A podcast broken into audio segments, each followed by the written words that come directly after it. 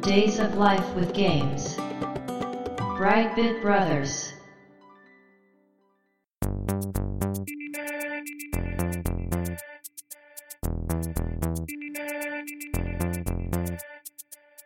どうも、ワンピー川崎です。どうも、2P 長谷川です。この番組はかつてゲーム少年だったワンピー川崎と 2P 長谷川の2人がゲームにまつわる様々な話題で古きを訪ねて新しきを知る番組です。はい。というわけで、ブライトビットブラザーズステージ69です。はい、65、最後ですね。そうですね。次回切り番ということで。うん。今回のテーマは、ファミリーコンピューターマガジン。はい。まあ、ファミマガですな。ファミマガですね。うん。通称ファミマガ。うん。ゲーメストに続いて ね、2回目のゲーム雑誌シリーズということで、はい。今回これ、ファミマガって読んでたと思うんですよ。うん。まあ、僕ら世代はね、うん読んでなくても知ってはいるでしょうね。知ってる。うん。なんせ、ゲーム雑誌としてはかなり古いですから、うんうんそうですねう。ん。家庭用ゲーム雑誌の専門誌としては、だいぶ古いんで、ファミツよりね、古いはずなんで、そうですね。知名度はね、ファミ通の方がありましたけど、それはあの、やっぱ、習慣っていうのが大きかったんじゃないかなっていう気はするんですけど。まあ途中から逆転したイメージがそうですね。ありますね。最初はやっぱりファミマガでしたよね。うん。まあなんせ当時はね、今と違って、インターネットとかでこうゲームの情報を仕入れられなかったんでね、うん。そうなんですおもちゃ屋さんで見るか、そ本でね、う。うん。見るしかなかったんですけども、うん。まあファミリーコンピューターが売れたということで、はい。そのソフトを専門にね、紹介する雑誌ができたというのが、ファミマガだったんですけど、まあ今回はね、はいそのファミマガの話と、うん。実際ファミマガをはい。見ながらそうです。昔を振り返ろうということで、また長谷川さんがファミマが用意してくれてます。そうです。読み聞かせシリーズですね。これ、おそらくですけど、ゲーメストよりは分かる人が多いんじゃないかああ、うん、そう か。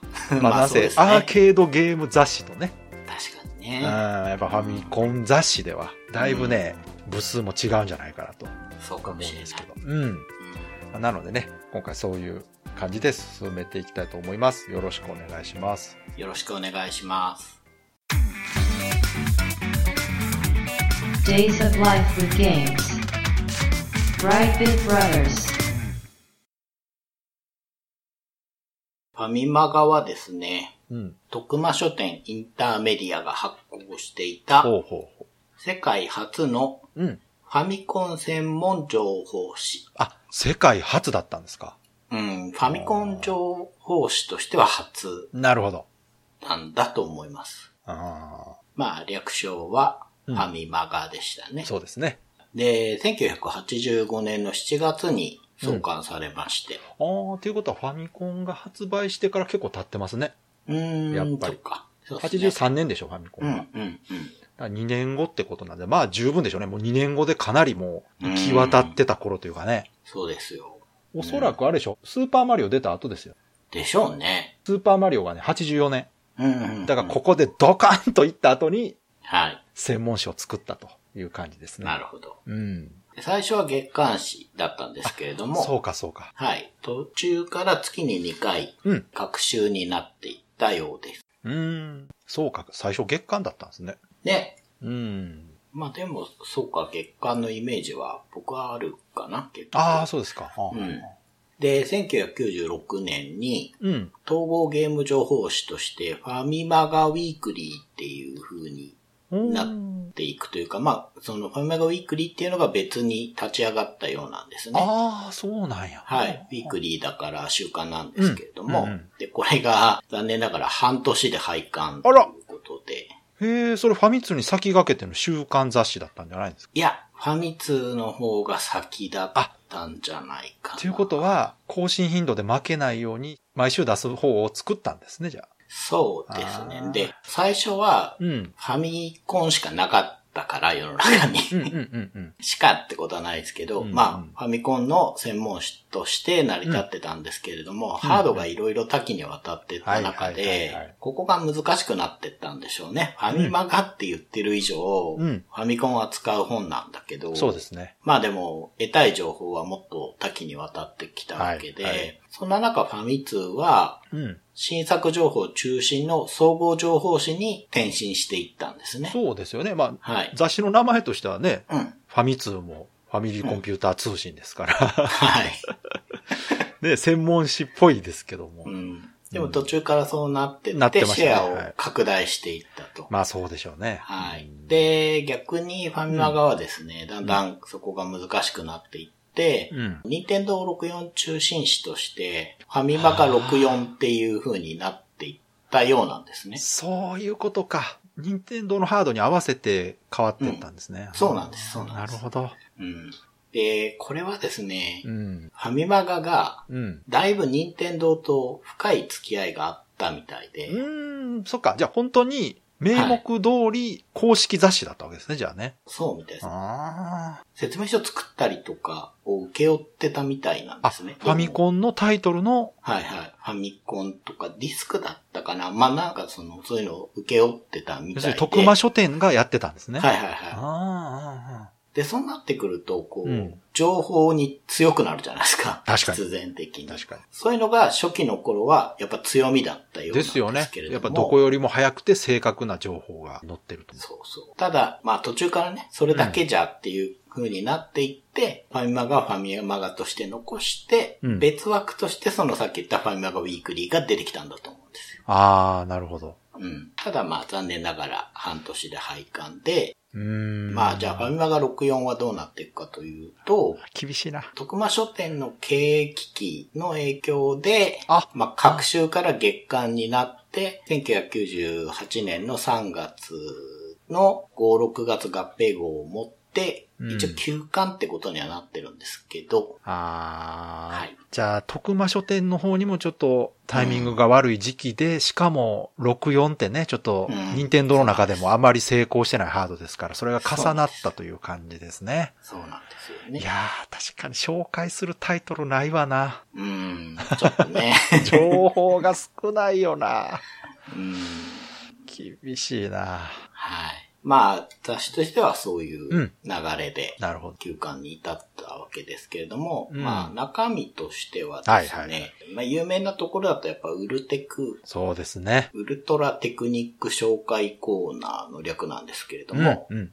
迷子を一つ嘘の技っていうの、 だ裏技というか。裏技が入ってたんですけど、まあそう本当の中に一個だけ嘘があるんですね。そうです、そうです。はいはいは嘘いテクって呼ばれてるものが混ざっていて、ちょっとそれがクイズ形式になっているという。もうこのね、ウルテクとかうんって言葉はこの雑誌初ですもんね。そうですね。うん。でこれ、成り立ちがちょっと面白くて、うん。読者からはいは載ってるそのウルテクがい。うん。再現できないよっていう問い合わせに対して、はい。まあそれ教えちゃうとクイズの正解につながっちゃうので答えられないんですよっていう風にうん。問い合わせを回避するためっていう意図があったらしいです。ああ、なるほど。はい。そうかそうか。そういう理由がつけやすいってことね。うんうんうんうんうんそうなんですそよ。うか の、ね、全部対応してるとやっぱ、そうかの雑誌のねあ、ー仕事としてはサービスセンターではないので、問い合わせ多そうですね。確かうに。ん、そうなんですよ。うんうんうんそこで、まあ、電話を受けた人がそういうふうに言えば、まあ、それで済むってこなるとほでど始めたんですけれども、うん。コロコロコミックはですね、うん。嘘テクをですね、 うん。本当の技として紹介しちゃったことがあるらしいんですそよ。れ、うっすら覚えてる。うん。なんか、当時騒ぎになった覚えがある。ね。うん。で、まあ、結果として、他市に情報を取られるっていうことが防げるっ ていう。そうか。よその雑誌が何かその真似して載せたら、それが嘘かもしれないですからね。そうそうそう。ああ、なるほどね。他市への牽制にも結果的になった。すごいな。競争激しかったんです よね、当時ね。そうですよねあーやっぱり情報勝負だったんでしょう。まあ、インターネットと変わんないですね、今のね。うんううん。ん。あとは、まあ、ゲーム通信簿っていうものがありまして、ほうほキャラクター、音楽と交換音、お買い得度、操作性、うん熱中度、オリジナリティ、っていう6項目をうん5段階計30点で読者が評価したハガキを集計するというランキングシステムが。読者が書くんや。はい。ああ、なかなかしかも細かいな。そう、結構欠かせますよ。ねえ。それすごいレビュアーを育ててますね、それ。へうんうんうんうんうん。え。そう、いいんですよね。その、キャラクター、まあ、音楽、うん。お買い得度っていうか、うんうんうんうんう ん。操作性とかね、うん熱中度、オリジナリティって結構面白い6項目だなと思ったんですけれども。ちょっと細かくないですか 結構書かせることうんが。はいへえ。で、これもちょっと問題が起きたことがあって、ほうほまあ、どことは書いてなかったんですけど、うんとあるメーカーがう。うん。自分とこのゲームが上位になるように組織表を投じたことが、ほうほう。新しいそうですか。そううか、んそうか。いや、可能ですよね、確かにね。うん雑誌買って送りゃいいわけですから。 うん。 でもそれバレたんや、組織。そうそう、バレたっていう。まあ でバレも、たそのくらいうん。影響力があったいやあるでしょうのかもしれないですね。だっ、て、わかんないんですもん。やっぱ、うんゲーム買う側からすると、このゲームが面白いかどうか知りたいじゃないですか、やっぱりね。ねえ。うんいや、本当に、最初にも言ったんですけど、うんネットがないですからね。そうで。す。そうです。 全くわからない。雑誌の止まってるね、画面の写真見て、うん。で、文字を読んで、はい。これ面白そうだなと判断して買うしかないですから。まあ、あとね、ゲーム屋さん行くとね、うん。まあ、ちょっと動いてたりすることもあるし、遊べるとこもね。そう、稀にね、遊べるとこもありましたけど。うん。僕、服部くんは遊んでましたよ。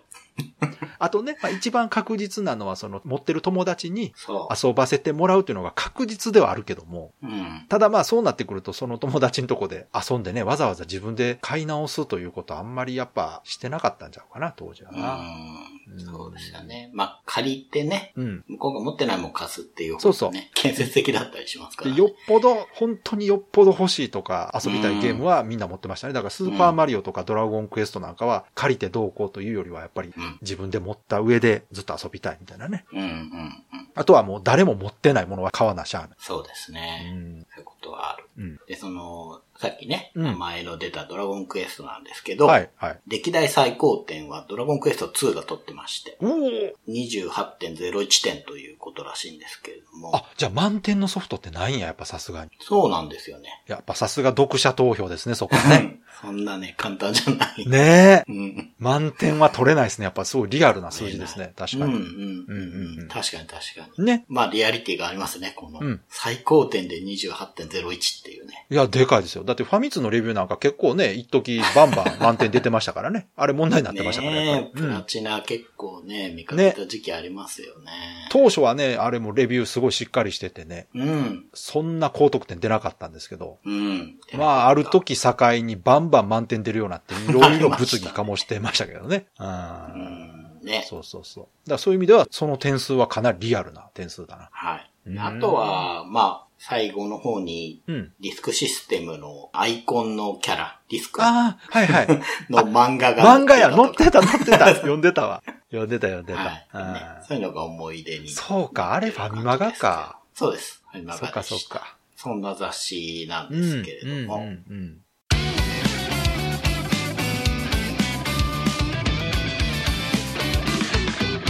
Brightbit Brothers. まあこれをね、うん今日は読み聞かせということで、おまあ皆さんぜひお手元に。ないよ、だ から。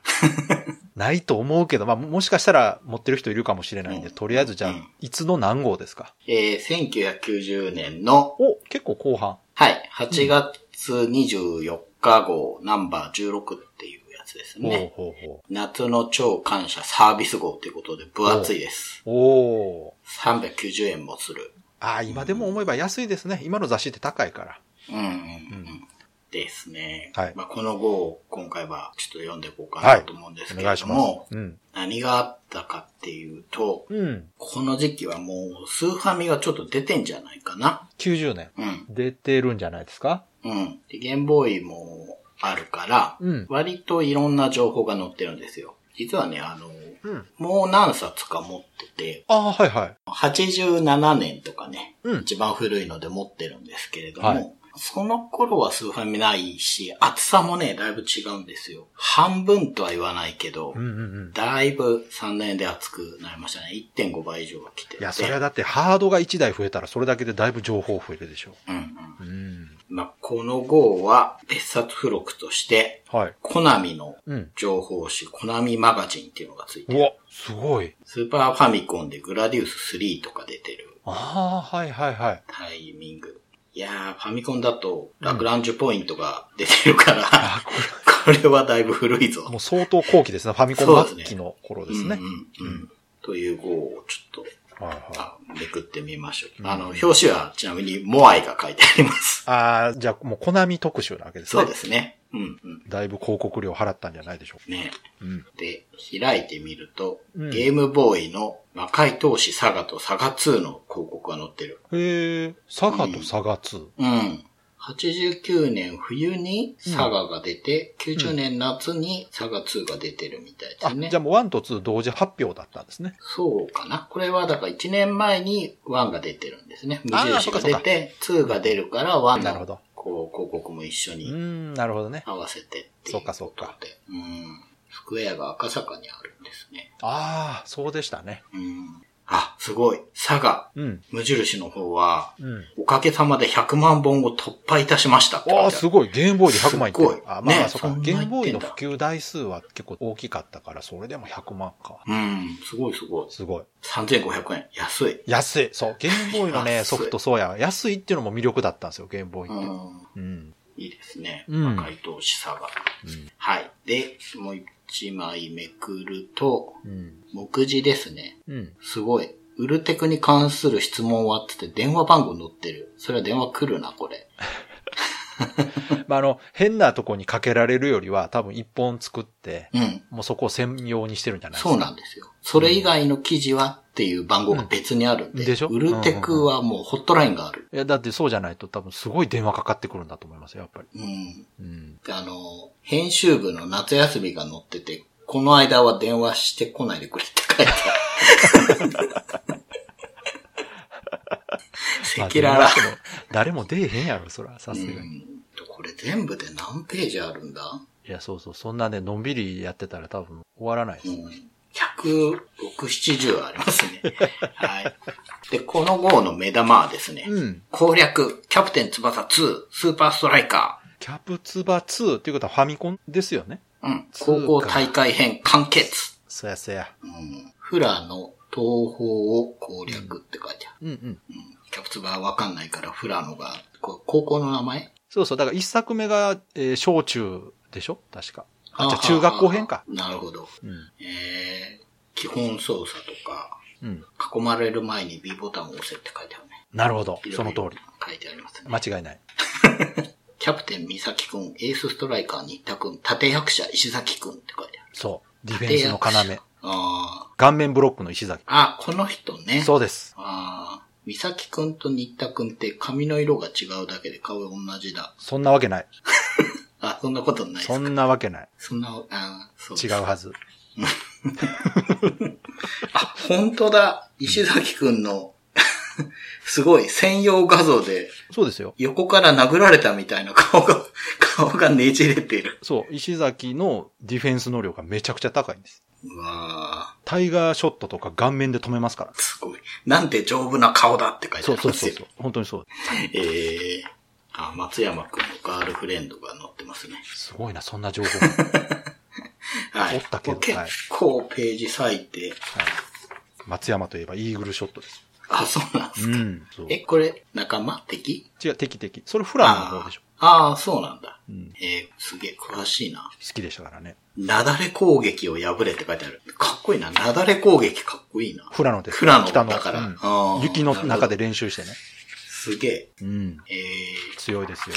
ー、キャプツバが終わると、うん。これ多分新作情報なのかなお忍者ラホイが載ってますよ。知ってますこれ。あ、知ってる。ね。こ新れ作か。佐久間さんでしょ、これ。うんうんうんうんね。結構好きな人いるんじゃないかな。それもファミコンですかファミコンですねう。んうん。 8月8日発売予定、アスキーから7800円。結構するなファミコンも高なってきましたね。あの、ぁうん。スーファミがより高かったですけど、ファミコンはやっぱ後期どんどんロム容量がね、うん。増えましたから、物理的に値段がどんどん高くなってた頃ですね。ねうん。 3メガ、うん。うん。バッテリーバックアップ、ロールプレイング。ギャグまみれ RPG なのだって書いてあああ、わかりやすい。る。うん。土井先生のイラストがいっぱい載ってる。懐かしいな。あの、ハンバーガーにガの羽がついてる、うん。モスバーガーってやつがいるんですけど、もう、佐久間節炸裂ですね。許されるのかな、これ。なんかこう、ハドソンって感じですよね、なんかしねま。すねう。ん。まあでも四天王のスザクって載ってるけど、こいつはかっこい いな。結構いっぱい、あ、福の神とかいる。そっか、これにも出てくるんだ。ちょっとあれじゃないですか、あの、ユニバース的な感じになっちゃいますうん、そうですね。まあう、ん絵が一緒だ しな。結構、こう、ニチャラホイは好きな人が、これ、なんかカセットでっかいやつじゃなかったかな違ったかああ、そうなうん、なんかちょっと覚えがあるんですけど、へえ。。ね、結構人気あったと思うんですけど、その次のうん。特集が、うん。すげえな、発売日未定なのにもう、うん。特集組んでるんだ。三電子のうん。グレムリン2新種誕生ってやつ。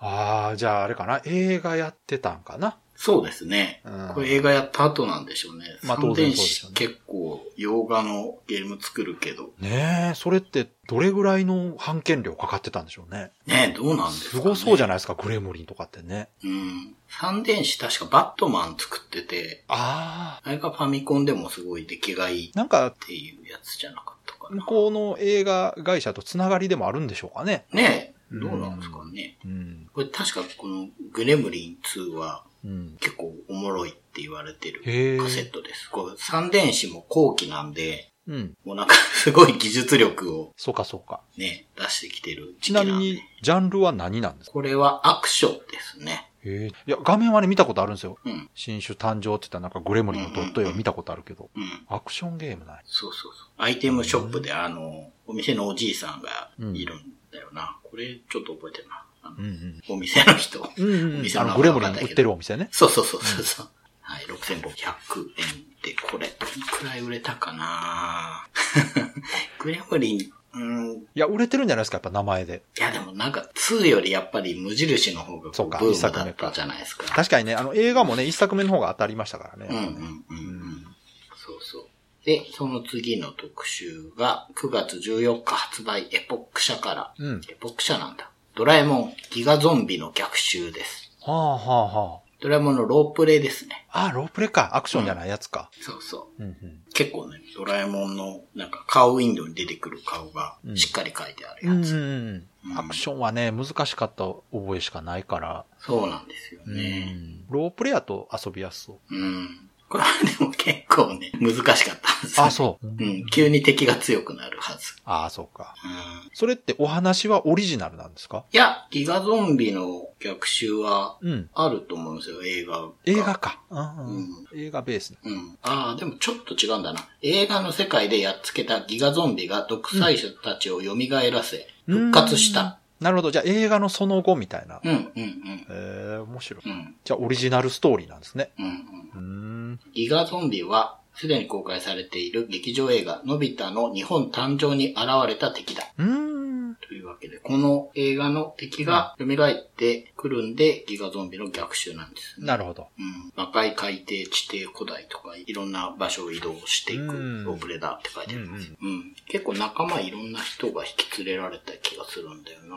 まあメインのキャラがいて、その他にいろんなキそャラうそがういそるう。。なんかね、ドラミちゃんとかも出てきたような覚えがありますけど。いや、それはうん強いでしょう。うん。それはスネを仲間にするよりはドラミちゃん仲間にしたら絶対 強い。メッセージ送ってくるだけじゃなくて、 ああ、そうなんや。すれ歩けなかったから、が載ってます。なるほはい。で、その次がど。う、ん。 9月25日発売、うんデータイースト4900円ということで、うん。探偵神宮寺三郎、時の過ぎゆくままにが 載ほうってほうます。ほうほう。それもファミコンカセット。えー、時の過ぎゆくままにはディ、スク。カセットですね。カセットここにカセットだったような気がするうん。そう、神宮寺最初ディスクで、うん。 2個目がカセットで、ああ、そう。ほうほうそうそう、これもカセットだったと思うな。ディスクって書いてないから、まあカセットなんだと思います。うんシリーズ第4弾。おおもうそんな出てる。うん、そうですね。うん。これね、時の過ぎゆくままには、うん。僕やってる神宮寺の中で、うん。一番好きなやつ。へえ。これ、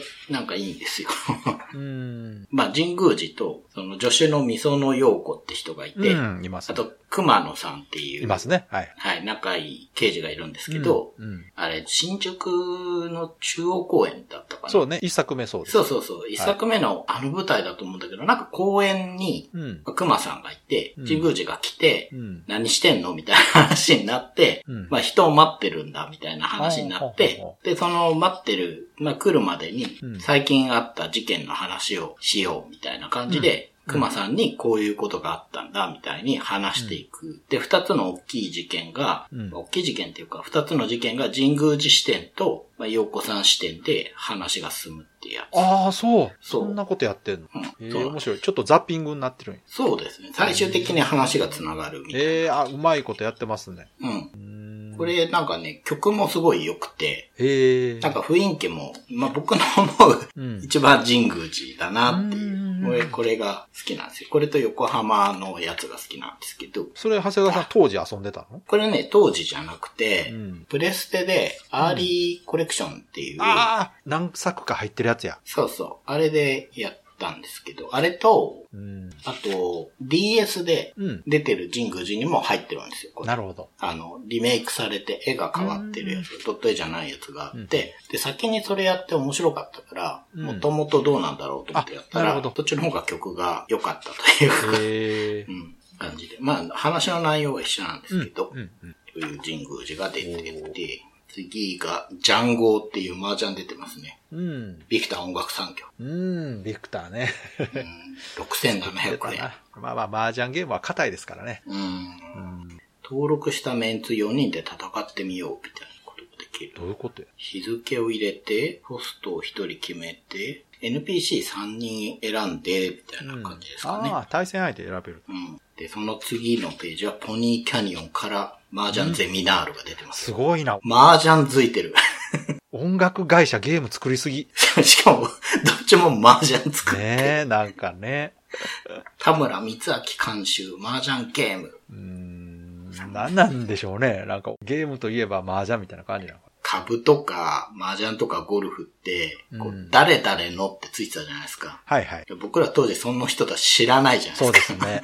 誰なんだろうって。まあ、まあ野球だからやっ選ぱ手はわかるけど。私たちの親ぐらいの人たちをターゲットにしてたんでしょうね、やっぱうね。ん。うあと、ケムコ。ケムコから、ワクワク南北戦争。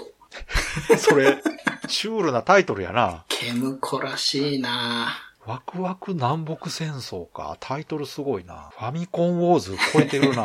ワクワク南北戦争、ノースサウスって言うんだな。いや、だから。 え、もちろんシミュレーションですよね。そうですね。うん。ケムコ。じゃあ、これ青いカセットで入れてたんだ な。日本一の名監督、アスミック。ああ、はいはいはい。はい。爆笑スターモノマネ四天王。ああ、なるほパッどと。うんうんうん。そうかそうか。なんかこう芸能関係とか音楽関係多いですね、ほんまその頃。そうですね。バックインもうビデオもそうですけど。そういう会社もだいぶ入ってきてっていう。あの、最初の頃ってね、雑誌関係、徳間書店とかね、うん。多かったですけど。うんそうそう。なんかこう、音楽関係の会社がえらいなんかいろいろ出してるな、うん。覚えてるな。で、全然知らないカセット、アストロウィング。うん。 A ウェーブっていう会社から出てますね。洋芸ですかね。うーん、どうなんだろう。アクションレースみたいな。ああ、レースか。一応レースに見えるけど、うん。ショップでお買い物っていうところに、ミサイルって書いてあるから。 ああ、なるほど。じゃあ、直接攻撃できるレースゲームかな。うん、多分そうですね。タイヤから爪が出て、うん横にいる敵を破壊。ああ、チキチキマシンモーレースやね。そうですね。モトローダーとかああいう系かな、じゃあうん。これも知らないな。ブロディアランド。トンキンハウスブロッ。クやランド。トンキンハウス、懐か しい。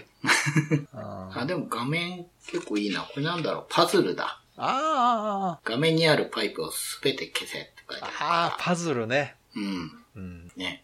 これ結構見た目はいい。ジャンルとしては鉄板ですよね、やっぱね。そうですねう。ん。結構こういう知らないパズルやってみると面白かったうんうんうんりしますからね。パズルって、ちゃんと考えられてれば面白いはずなんですよ。そうそうう。んね。アクションみたいに当たり外れそんなないはずなんだ。うん。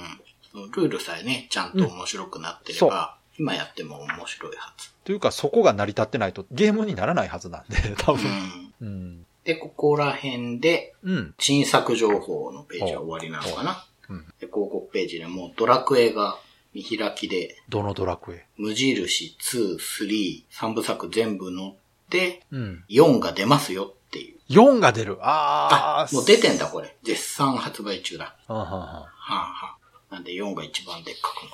ってことは俺、当時も多分このあたり買ってるな。 んうんうんうんうん。あ、その次のページもドラクエの広告ばっかり。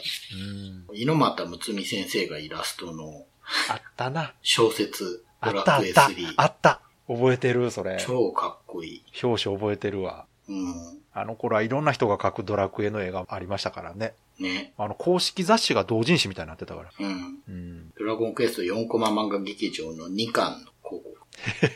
あと、公式ガイドブックの広告。はいはいはい。あと、ドラクエの文房具がいっぱい載っている。や、売れてたやろうな。天空の剣定規って。いいっすね。 子供やったら買ってるわ。天空の剣を買っていうん。く子供やったら買ってるわ。 200円。買っちゃうな、うんこれ買うはわ。はい広告結構いろんなの載ってますね。ハットリスとか、ハットリス、懐うんかしい。スーパーチャイニーズランド。はいはい。ここがカルチャーブレーンのページだな。カルチャーブレーンもありましたね。飛竜の剣3。うん。フってますね。お便りコーナーがある。すごい。いァミマガのお便りコーナーってどんなイメージでしたなんかあんま覚えてないけど。や、これはね、うん。カルチャーブレーンのうん。お便りコーナーがああって、、カルチャーブレーンのね。うん。カルチャーブレーンがお便りを募集してて、送られてきたイラストのハガキを掲載してるってことは。あ、自分ら。の広告ページにそれを載せてる。うん。だから定期的にあるんでしょうね。カルチャーブレーンのページがね。うんもしかしたら迷子あるかもしれない。で、ジャレコが、萌えプロと、ジャジャマルくんの広告出してて、あ、トンキンハウスもさっきのプロディアランドと、うん。ガンナックっていう、私が今欲しいシューティング。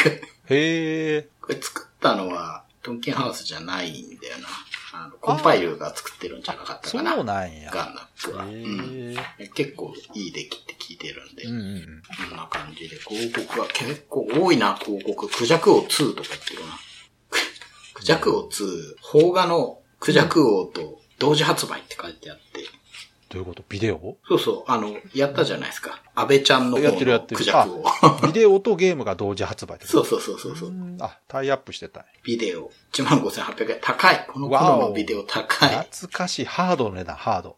なんかテレビゲームから目を守るフィルターの CM とか、 いろんなもんがあるな。いろいろありますね。うん。ういん。や、本当に多いな全然知らないゲームボーイのソフト。VS バトラー。全然知らない。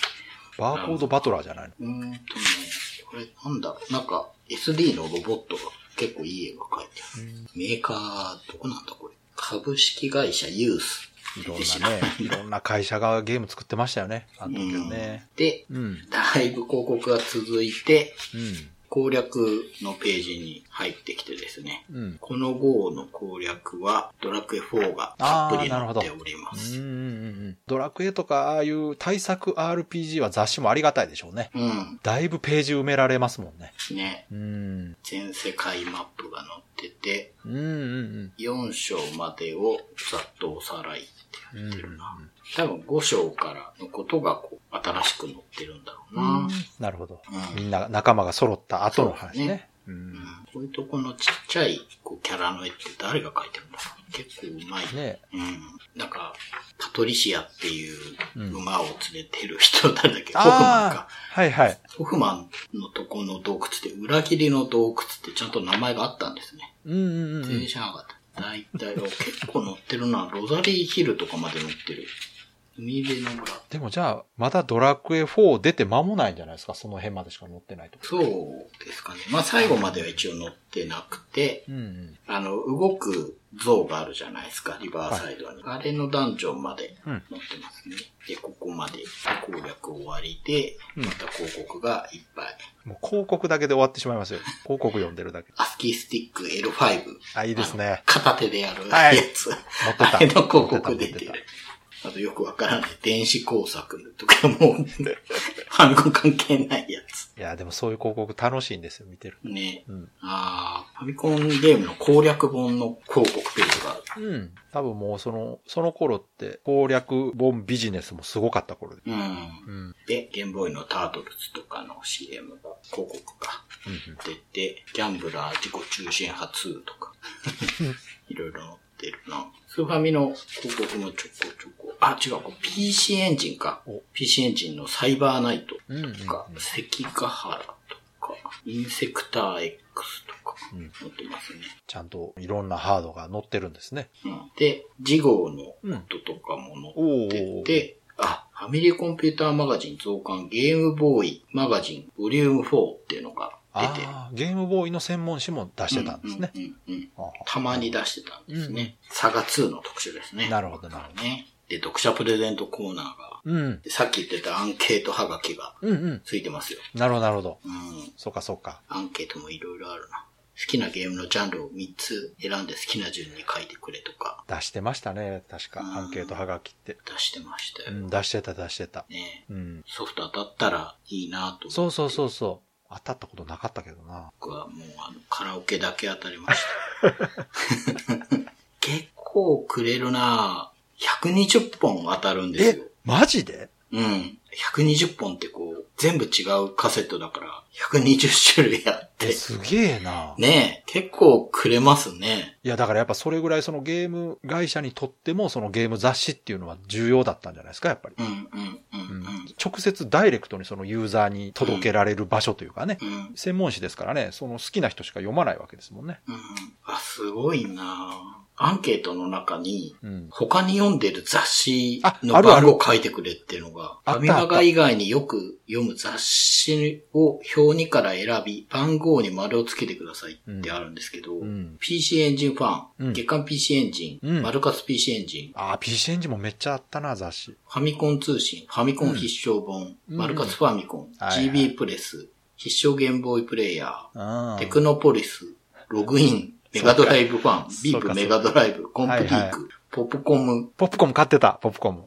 MSX マガジン、ゲーメスト、コロコロコミック、コミックボンボン、週刊ジャンプ、週刊サンデー、週刊マガジン、週刊チャンピオ漫ン、画雑誌そもの入って他の漫画誌。うん。ね。すごい。そうか、PC エンジンも雑誌いっぱいあったな。ね、結構もう雑誌いっぱい出てるんですよね、この時はさすがに。でね、94年プレステ出たあたりが、うん。ゲーム雑誌戦国時代だった。ああ、もう。すごかったの、あの時。わかんないぐらいありましたよね。あの時本当に2、3号出てなくなった雑誌いっぱいあって、うん。うん私ゲーム雑誌出たら創刊号とか買ってたんですよ。うんうん。で、一時すごいことになって。なんか、美少女系の専門誌とかもああいう時代って。まあ、あ、そうか、そうですね。出でてますもよね、ね基本はファミ通みたいな目指してる本が多かったんですよ。総合ゲーム雑誌っていうので。うん。ただね、内容が本当にひどかった。へえ。すぐ終わった雑誌なんかはもう内容本当にね、スカス カ。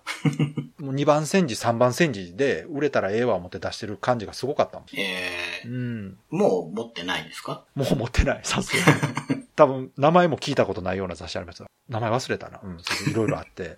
あ、覇王や。全く知らない。覇王って知りません知覇らない王って言って当時佐竹、K1 の佐竹のあっ表紙で。た やっ覚えてるでしょなんか覚えてる。うん。まだ佐竹が怪獣王子とか言われてるさ頃。あさあさあさあ。あれはね、結構力入れてね、やってたんですけどね。うん。まあダメでしたね。りそまう、あったでしょ。で、あの時が本当にあっすごくて、ゲーム雑誌めちゃくちゃ出てるんですよ、あの時たなうん。うん。なるほど。うん。で、アンケートのページの次が、まあさっき言ってた漫画ですね。うん。ディス君がはいはい。黒いやつがいる。あ、ブラックディスク。みたいな。うんなんかいろいろやってたら、よくわかんない。ちっちゃい神様みたいなので笑われて、なんで笑ってんのって言ったら、うんそれは嘘テクじゃよって言われて。あ、なるほ ど。で、ファミマが編集部に乗り込んでくるっていう話で すね。水晶のドラゴンの野球拳の嘘テクについて。はい。はい。はい。もう一番有名なやつやな。そうですね。はい。一番有名なやつ。うん。あのね、嘘テク画像もようできてるんですよ。ね、そうですよね。うん。で、なんかゲーム以外のこう情報がいろいろ載ってて、なんだろうこれ。インフォメーションってページだけど、イベント情報とうんうか、んうんうん、台東サマーフェスティバルっていうのをやってたんですね。うん。うん。札幌、東京、福岡、大阪、名古屋でやってる。ね、ハドソンのまあキャラバンみたいな感じだったんでしょうかね。うん。花博のナムコパビリオンに人気のギャラクシアン3があるって感ああったあった覚えてるあったわ、ギャラクシアン3。じ。うん。やりに行きたいと思ってたもんな。すげえな。ファミ通に連載されている幸せの形がメディアリンクからビデオになって登 場って、どういうことや寛容だな。桜玉吉先生うんのやつうんそうですのねビデオの、まあ、広告が載ってますね。うんうん。ファミ通のことも載せるんだ。うんあとよくわかんないお菓子の CM とか載ってますね。カルボンって。で、でここからウルテクプラスワンうん。になっていく。ファイナルファンタジー3、オニオン装備発見っていうのが優勝技です。ああ、なるほど。うん。そうそう。こう、大関技とかね、横綱とか言ってましたよね。そっかそっか。ランクがあったんや。うんうん。ランクがあった。飛竜の剣3とか、好きなキャラでプレイできる。ファイナルファンタジー3がすごい多いな。じゃあ、出てた後やからいっぱい乗ってんのかなそうですね。みんな見つけてきて送ってたんだろうな。そうや。サンサーラナーがああ、懐かしい。裸になるっていう。あのね、大小結び技体ね、その、ちょいエロウルテクそうそうのそう音が多いんですよ。うんうんうん。とは飛竜の剣が多い なあ、コナミのマダラ。うん。ただで船に乗れる。それはなんかありそうう。ん。女神転生2、ステータス振り分け技発見。 パラメデス。サウンドテスト発見。うんうんうんうん。パラメデスの技を見つけて送ってくる人がいるんだな。大関技。熱血高校ドッジボール部サッカー編。うん。必殺シュートを跳ね返せる。なるほど。そうですね。結構、5、6ページあるかな。ああ、やっぱ人気なんですね、やっぱり。うん。で、前回の GO の嘘テクに当選した人の名前がいっぱい書いてあなるほど。る。なんだろう、これ。全然、あ、FF3 の Q&A コーナーっていうのが、へえ。急速回答30秒っていう、その、FF だけじゃないのか。ああ、これあれかな読者がどうやったらいいのみたいな質問をしてきたのに答える体で攻略ページを作ってるんだな。うん。で、ゲーセンのページがあります。うん。僕たちゲーセンやろうっていうページ。なんかあった気がする、そうんの回。あったあった。うんこのタイトル覚えてる。うん。うんファイナルラップ2が載ってます。ファイナルラップ2。うん。はあはあはあ。うわ、 こ僕たちゲーセン野郎でコラム書いてる人がすごいですよ。うん。田尻聡のファイナルラップ2が好きって書いてあへえ。る。ねえ、ああ、でもまあそうか。コーナーを持ってたんだ。まあまあそうじゃないですか。やっぱあの、今ならね、ファミ通の桜井さんがコラム書いてたりしてますから。ねうん。え。へえ。え、でもこの時って、うん。まだポケモン出てなさそうですよね。えー、出てるでしょだってゲ、あ出、てるか。そうか、ゲームボーイのあれ末期やもんな。そうですよね。結構時間経ってるからだから。いやでももうそそんな時期じゃない ?90 年って言ったら。うん。いやでもどうやろうポケモンがもし出てたら、ポケモンの特集ページぐらいあるからまだ出てないかも。そうですね。うん。そんな気はする。うん。うん。ええこう、全然、当時見てたら全然わかんなかったからな。そうですね。 うん。結構、ゲーセンのページあるんだな。ネオジオ特集がありますよ。あ、じゃあやっぱ本当に総合誌だったんですね。ゲーム情報としては。ネオジオとマルチビデオシステムとはっていう、あこの二つの解説をしてるあ。あ、ちゃんと説明してくれてんねや。うんうんうん。ね、最新作2本を紹介。忍者コンバット、サイバーリップ。ちょっと待って、ちょっと待って、それ、じゃあネオジオ出たばっかりやね。うん。結構初期ですようん。ね。ああ、発売されて3ヶ月って書いてある。あ、じゃあやっぱそういうことか。あーみんなが、高って言ってた頃です ね。高って。写真に載ってる低いうん。筐体って見たことないなぁなんすか、低い筐体。なんていうか、テーブル筐体に近い、うんうん画面がすごい寝かしてあるタイプあーのそう筐体があって、うん。僕は知ってんのはこう、結構画面が高い、こっち側に起きてて、うんうんうん横にあの、ネオジオマークがくっついてる、うんアップライト型って言えばいいのかじゃああれですかね、その、初期の頃の筐体ですかね。な。うん、そういうのがあったみたいですね。うんまだ、確かに90年ぐらいだとテーブル筐体ってまだ全然ありましたもんね。低い平面のやつ。そうですね。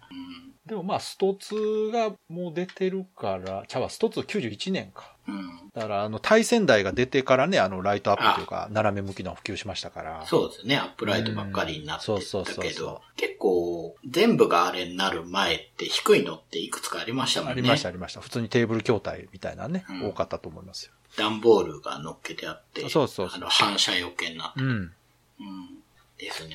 で、週刊ファミマがヒットチャート。これがあれですね。お便りから割り出したやつかな。うん。この号のベスト20は、1位、SD ヒーロー総決戦、バンプレスト。2位、ドラゴンクエスト4。3位、スーパーマリオブラザーズ3。4位、熱血高校ドッジボール部サッカー編。5位、ハットリスっていう感じでうん。続いていきますね。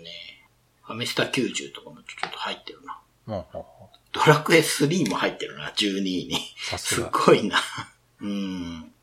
そうか。うんその、各週で出てたから、週に1回のベストを2つ乗っけてるんですね。うんうん。だから翌週になると、キャプツバ2が出てるから、1位にキャプツバ2があーはあはあはあ。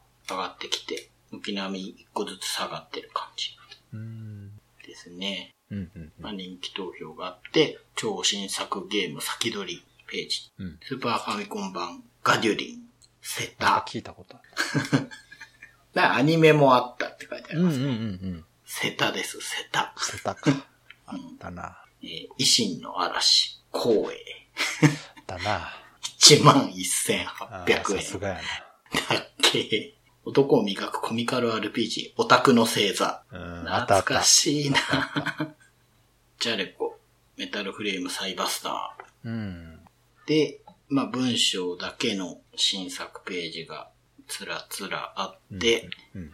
メーカーの人たちが、こうう、んちっちゃい隙間っていうか、こう、なんつうんですか、コミケのカットみたいに決められたサイズの中で、発売直前の PR するっていうページがあうんる。うんうん。網だくじでその、サイズを決めてるみたいなことを言ってるけど。ああ、そんなことしてたね。ねえ、なんかやってますね。あとは、ゲームボーイの先取りで、サガ2とか、ウィザードリ回転とか、ジャングルウォーズとか。これもあれですね。佐久間さんのロープレだったと思う。ジャングルウォーズ。ああ、うん。すごい働いてる。ねえ、いっぱい出してた頃かな。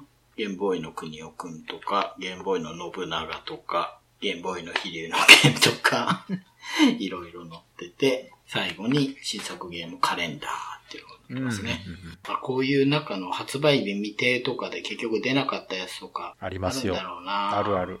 ネットでね、まとめられてますよ。未発売のもの。おーうん。僕もね、なんか未発売ゲーム本みたいのちょっと前買いましたね。買ってましたね。うん。マニアックな本やなと。発売日未定の中に以前遊んだスゴロクエストがお入ってじゃあ出てるやんちゃんよかったとやん、ちゃんと出たこれは。うん。スーファミも、あー発売日未定の中にアクトレイザーとかありますよ。おおスーファミか、そうか。うんということは、全然決まってなかったやな。そうですね。うんスーファミ出るんでしょうけど、まだ全然ソフトがない時期なんだろう当な時。。うんうんうん。うんで、はい最後に、うんレジェンド・オブ・ヒーロー・トンマの CM が、 広告があ載って終わりですね、ーアイレなるムほ。どはい。うん裏表紙はドクター・マリオでした。ドクターマリオ、あのゲームボーイのうんとね、これはファミコンカラーだから、うん、ファミコンだと思いますね。フうん。ファミリーコンピューターって書うんういんてある。うん。うん。なるほど。そっか。で、やっぱり高いところはちゃんと大きいメーカーが持ってってますね、やっぱりね。そうですうね。ん。裏表紙とかは取れないですよ、なかなか。うん。広告費高いですから。ね、裏は高そうですね。そうですよ。裏とあの、表紙見開いたとことか高いですよ。裏が任天堂で見開きがスクエニで、うん。裏の見開きがはレジェンド・オブ・ヒーロー・トンマっていい。うう。ん。アイレも頑張ってます。アイレンも多分儲けてたでしょう。うん。うん。任天堂机に並んでるぐらいやからなう。ん。で、あれですよね、その付録はコナミですからね。そうですね。やっぱりこそのうかお金儲けてるところが。うん。でもそれでいくとあれですね、カプコンとかナムコはあんまり出てないですね。確かに、ナムコ全然乗ってなかった。カねプコンも全然ないな。カプコン確かに全然ないな。カプコンアーケードに力入れてたんですかね。ああ、そうもしかかもししたれならい。ね。うん。で、ナムコは PC エンジンに力入れてましたからね。うんうんううん。ん。だからそういう広告だけ見てても、その当時の情勢がちょっとわかりますね。確かにうん。カプコンのゲームってあんまり雑誌で見ていいなーって思った覚えがないな、そうい えば。カプコンの広告はゲーメストに嫌言うほど載ってますから。 そっちでは見ましたけどね。ゲーメストはもうカプコンですから。うん。すごいめち見ゃくちゃた。カプコンの広告もう、んスト2の頃なんてカプコンの広告しか載ってへんぐらいのうん。感じでしたからね。まあそうですね。このちょっと後ですよね、カプコンそうがガーッと上がるのはね、ファイナルファイトとかね。うん。出てだからやっぱ主戦場がね、それぞれのメーカーやっぱあっうて、ん。うん。まだまだこう、アーケードが元気だった頃だったんでね、うん。コンシューマー以外で戦ってるメーカーもたくさんあったうん。うん。うん。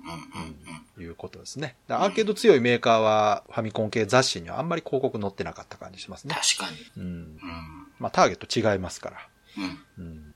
という、ファミリーコンピューターマガジン。懐 かしい。懐かしいですね。 Days of Life with Games.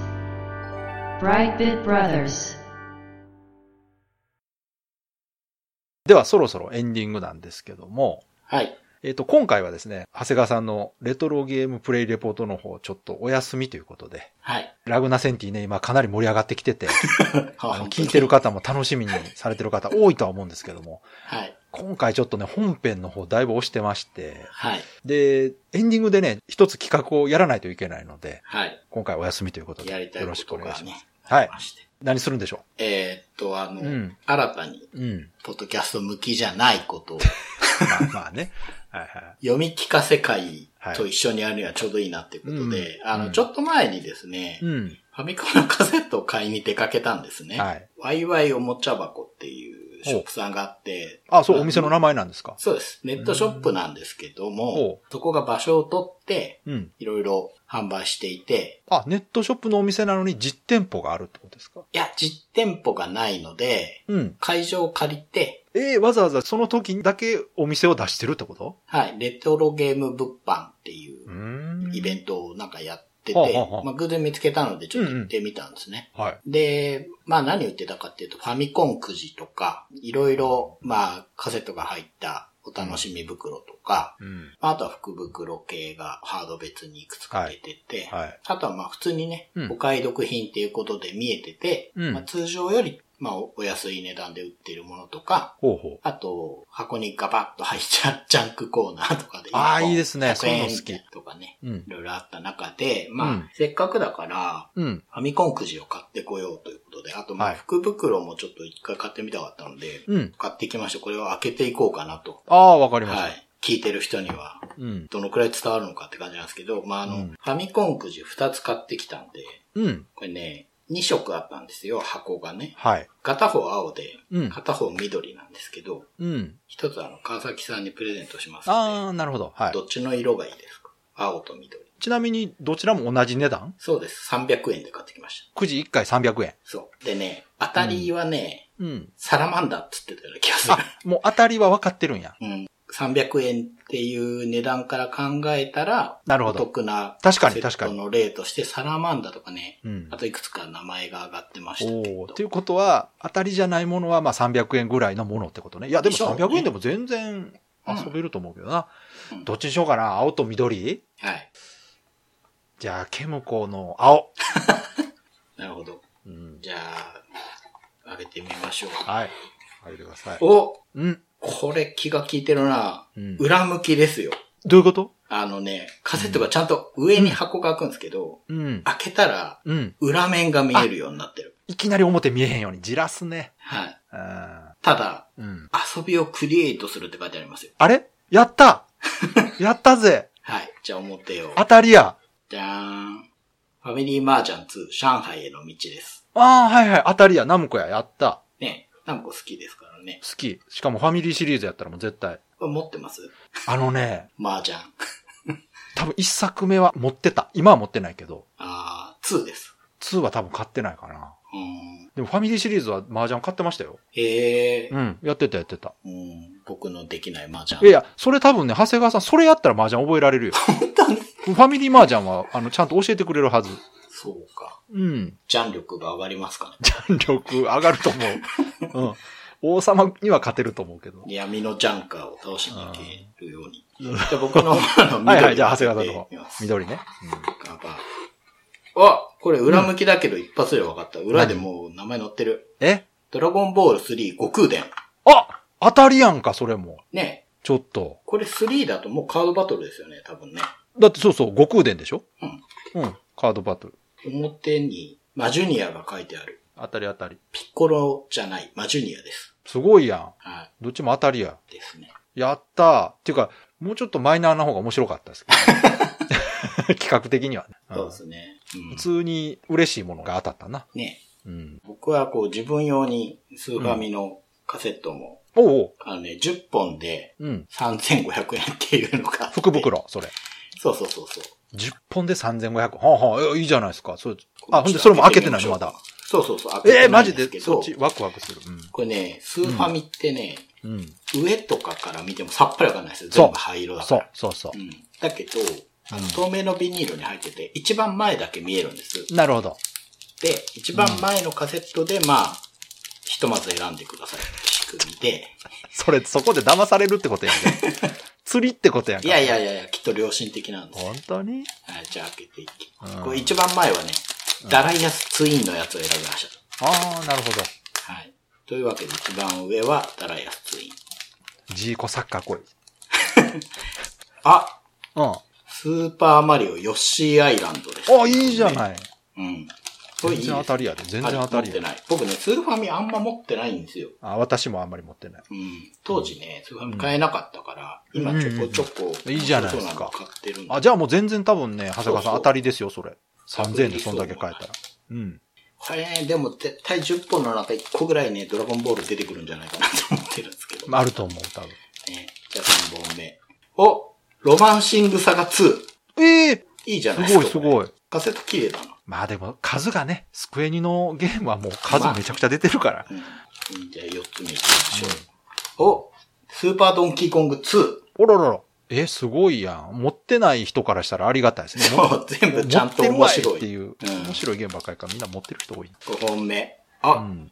出ました。ドラゴンボール Z ハイパーディメンション。格ゲーの方ね。そうですね。うん。あ、6本目。定番です。シムシテあ、はいはい。あ、それもいいですよ、でィ。うも。ん。うん。結構スーファミのシムシティとポピュラスってなんかスーファミイメージが強い。強い。えっ、と、7本目が、うん。アニメが出ましたね。おう from TV アニメーション、スラムダンク。あ、あったあった四。強激突あったあった、スラムダン出クての。たことも知らなかった。これありましたこれバスケ画面なのバスケバスケ。えー、喧嘩もできないのかうん。はい喧嘩的。な。あ、えっ、と、8本目。聖剣伝説2。へえ、スクエニのタイトル多い な。聖剣2は面白いっていうのがね、いいんじゃないでしょうか。やっぱあれかなタグです。たくさん出た分、売りに来る人も多いから、そうでしょうね。中古に結構流れてんでしょううんうんうね。ん。次が、うん。あ、スーパーマリオ RPG。おー最後が、うん。おお最後っぽい。ゼルダの伝説、神々のトライフォースでした。ええでもすごいな。す、うんめちゃくちゃメジャーなとこばっかりやん。そうですね。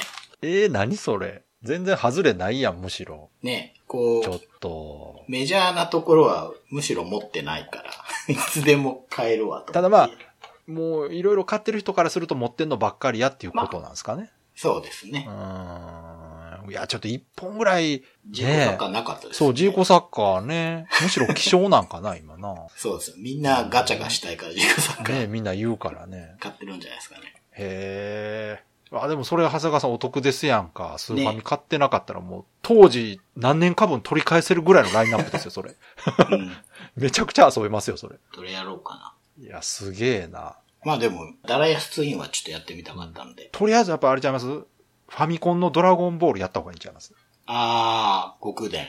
うこれん。ちょっとやってみよう。ね、悟空伝。バンダイのカセット、形が特徴ぜひ的。ね。ラグナセンティ終わったら次は ね、ドラゴンボールとかで、ちょっと口直しに。いはい。やでも、これね、うんいいと思いますさ。くじとかね、なんか面白いわ。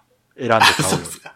り。うん。あ、本当はね、映像がある方が面白いんでしょうけど。いやいや、全然十分ですよ。音でも十分。うん。うん。映像あっても、まあ、そのカセットがね、見えるかどうかの差ですから。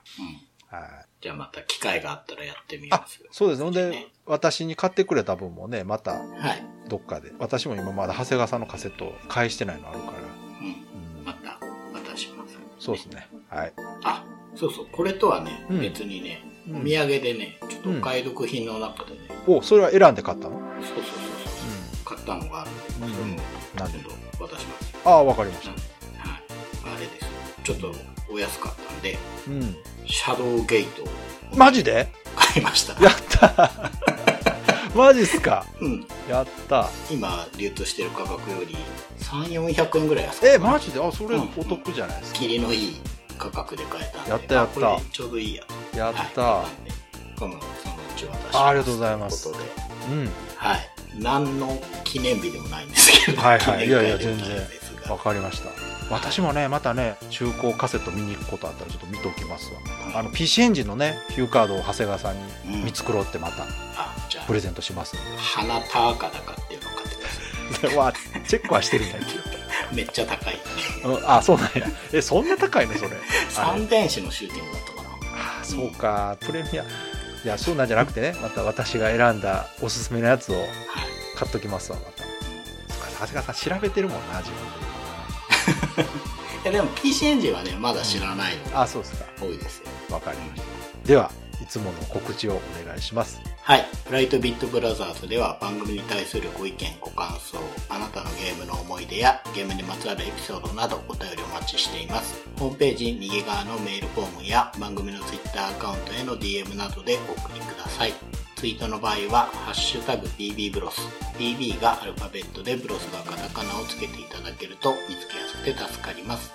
よかったら番組ツイッターアカウントをフォローしてください。よろしくお願いします。よろしくお願いします。ということで、今回は、ファミリーコンピューターマガジン、はい。ファミマガですのね。話をしました。はい。いやーなんかいろいろ懐かしかったですけどもうん、懲りずにね読み聞かせをやってみましたけまどたねあのこの雑誌シリーズはまたやるはずなんでいろいろねはいでおそらくまあファミ通とかはねもう今もありますからもうんうんうんうちょっとこう違うところをねやっていきたいなと、まあ、とりあえず、はい電撃 PC エンジンとかねうんそうですよこの辺なんか残してたりしないんですかはありますようん多分「ときめも特集号」と かは残してるはずなのでそうかそうはい またそのあたり紹介できたらなとかはいはい、ということでね今回も最後まで聞いていただいてありがとうございましたありがとうございました